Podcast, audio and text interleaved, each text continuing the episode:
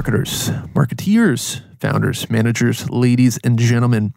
This is the Daily Marketer, your 10 minute cup of coffee, your daily Tuesday or Thursday ritual on all things growth marketing for the busy founder or startup marketer because God knows you don't have a lot of time. My name is Jakub Kubicka, a growth marketer by trade who's worked for Microsoft, Amazon, Rover, and various startup clients solving their most pressing marketing problems.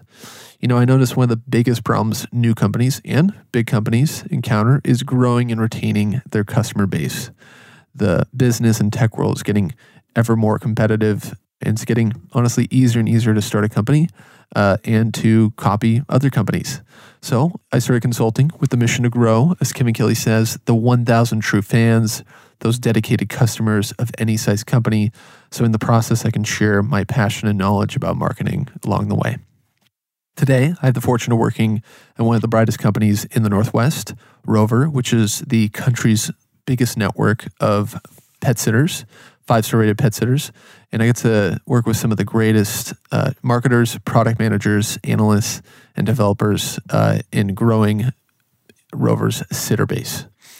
Anyway, this podcast is meant to be, I call it the three Qs quick, quality, and question inducing. As in, I hope this spurs some questions in your head that you want to talk about with your friends or want to share with me. Our topic for today is 10 paid marketing channels worth exploring. So, although mobile growth, as in mobile app growth, has been huge the past 10 years since the birth of iTunes, two of the biggest challenges for startups and startup marketers is one, creating an integrated marketing universe where you can attribute offline ads or media to online ads and then give equal distribution. Or two, finding promising new paid ad channels outside of Facebook and Google the juggernauts that get a huge amount of ad spend from new tech companies and um, old tech companies alike. So, here are 10 channels to consider adding to your paid ad repertoire company size agnostic and customer agnostic, as in, this is regardless of how big your company is or who your customer is. I think both of those need to be taken t- into account. So, before I jump into it, did you know that 32% of B2B marketers in 2016 didn't know which digital channels had the biggest impact on revenue? Or that 65% of customer journeys start on mobile, yet 60% of those continue on PC? Although growth of mobile has been huge, as I mentioned, one of the biggest challenges for marketers has been creating an integrated multi channel marketing universe, and that is a mouthful. In the meantime, as attribution evolves away from first touch attribution and more to last touch or linear or time decay or one of the five other models that there are there, we as marketers need to continue to explore channels outside of Facebook and Google. So we're never too reliant on one of these channels in case, you know, the worst thing happens, as in perhaps your company's cut off somehow from using that channel. Maybe, uh, I don't know, Facebook or Google goes bankrupt, uh, their stock drops who knows? But you got to prepare for the worst, uh, but expect the best. So here are 10 paid marketing channels that I think are worth exploring that meet at least two of these three requirements. So, so that's how I started scaling them.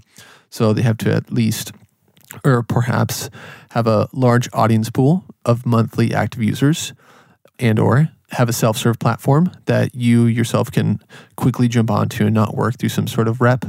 And three, uh, have minor to moderate quality reporting metrics that you can dig into and see if it's actually having an impact on their platform side. And then, of course, on your own side through your reporting.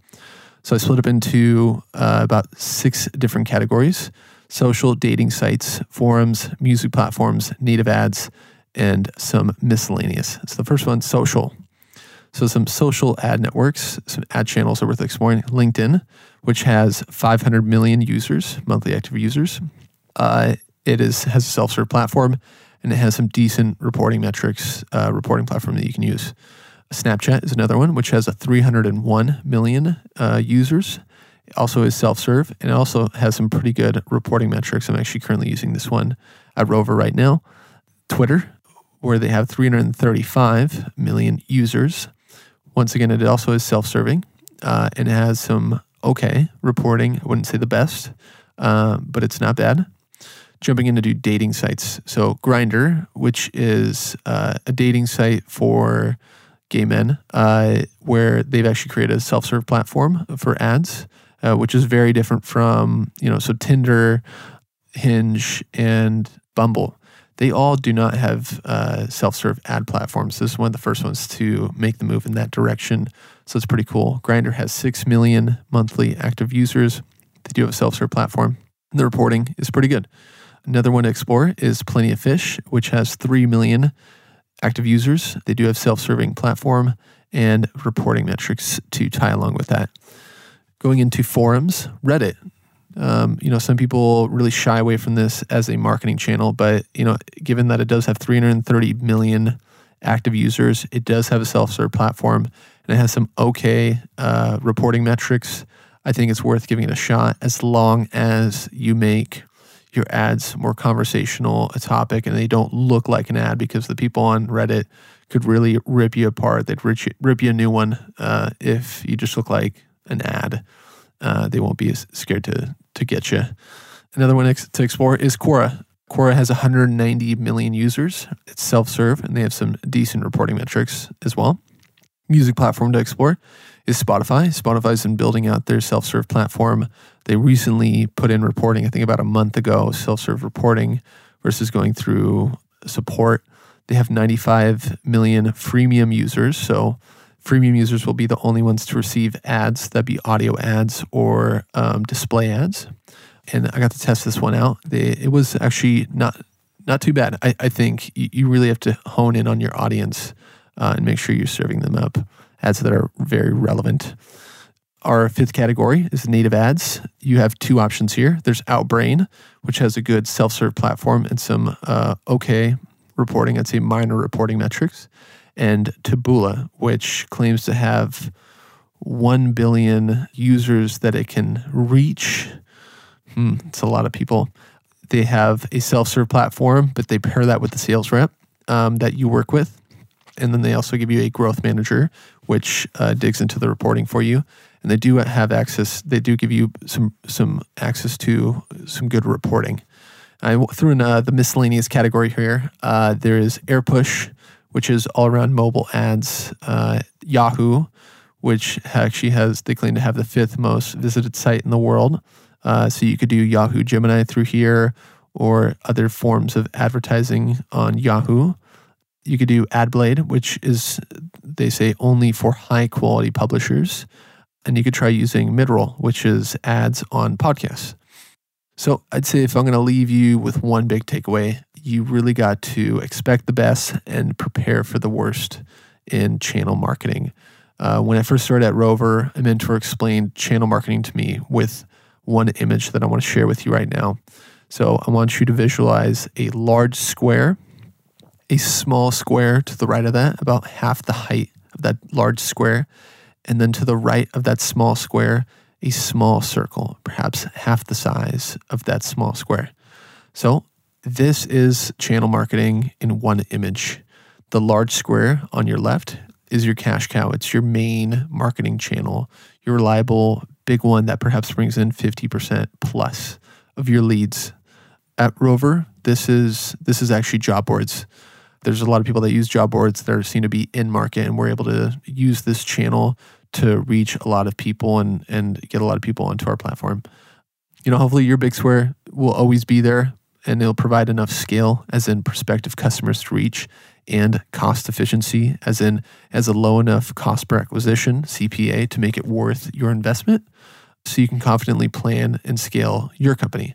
However, nothing lasts forever. I think that's an important thought to always have in channel marketing. Uh, so that's why it's always good to have a backup.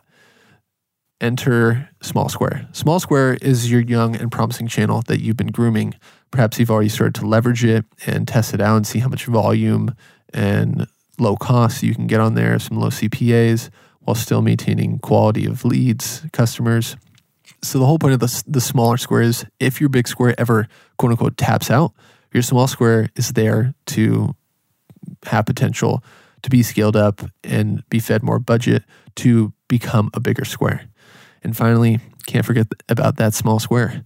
That small square isn't just one channel, it's actually many channels that you're testing.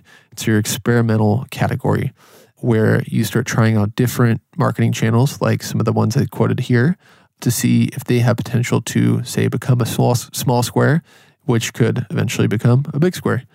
That's right. I think nothing lasts forever. Uh, so you have to prepare for the worst with finding these alternatives to fill these your current channels places. They call it channel market fit. And there you have it. I think that's a really good summarization of your channel mix. It's always alive, it's always buoyant. And that's all for today. We will be releasing episodes every Tuesday and Thursday. And as always, feedback is very welcome. Did you love this episode? Did you hate this episode? Do you have questions? Do you have topics you want me to cover? Let me know. Uh, you can leave text feedback on my Twitter at Jakub underscore Kubicka. That's J A K U B underscore K U B I C K A. Or on my website at jakubkubicka.com forward slash contact. And remember to hit the subscribe button on whatever platform you're using, whether that's Spotify, iTunes, Stitcher. Please subscribe to this podcast uh, and join our community and keep on learning valuable marketing, growth marketing, and digital marketing insights with me. That is all we got for today. I will see you next time. Toodles.